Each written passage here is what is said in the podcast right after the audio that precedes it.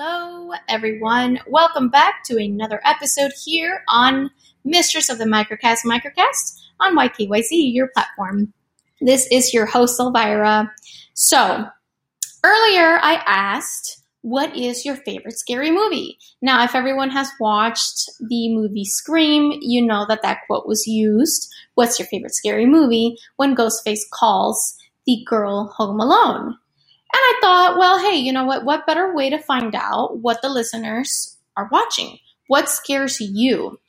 So, in light of that and finding out a couple of scary movies that you guys suggested to me, I actually decided that I think it would be great if I list the top scariest movies of all time and see if maybe the movie that you thought was scary was also on that list.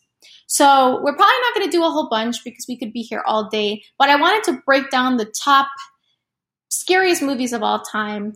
And at the very end, I'm going to let you guys know what the scariest movie of all time, according to every list that I have encountered, every person that I've talked to, is, and see if you guys agree with this. Do you think this particular movie is the scariest of all time?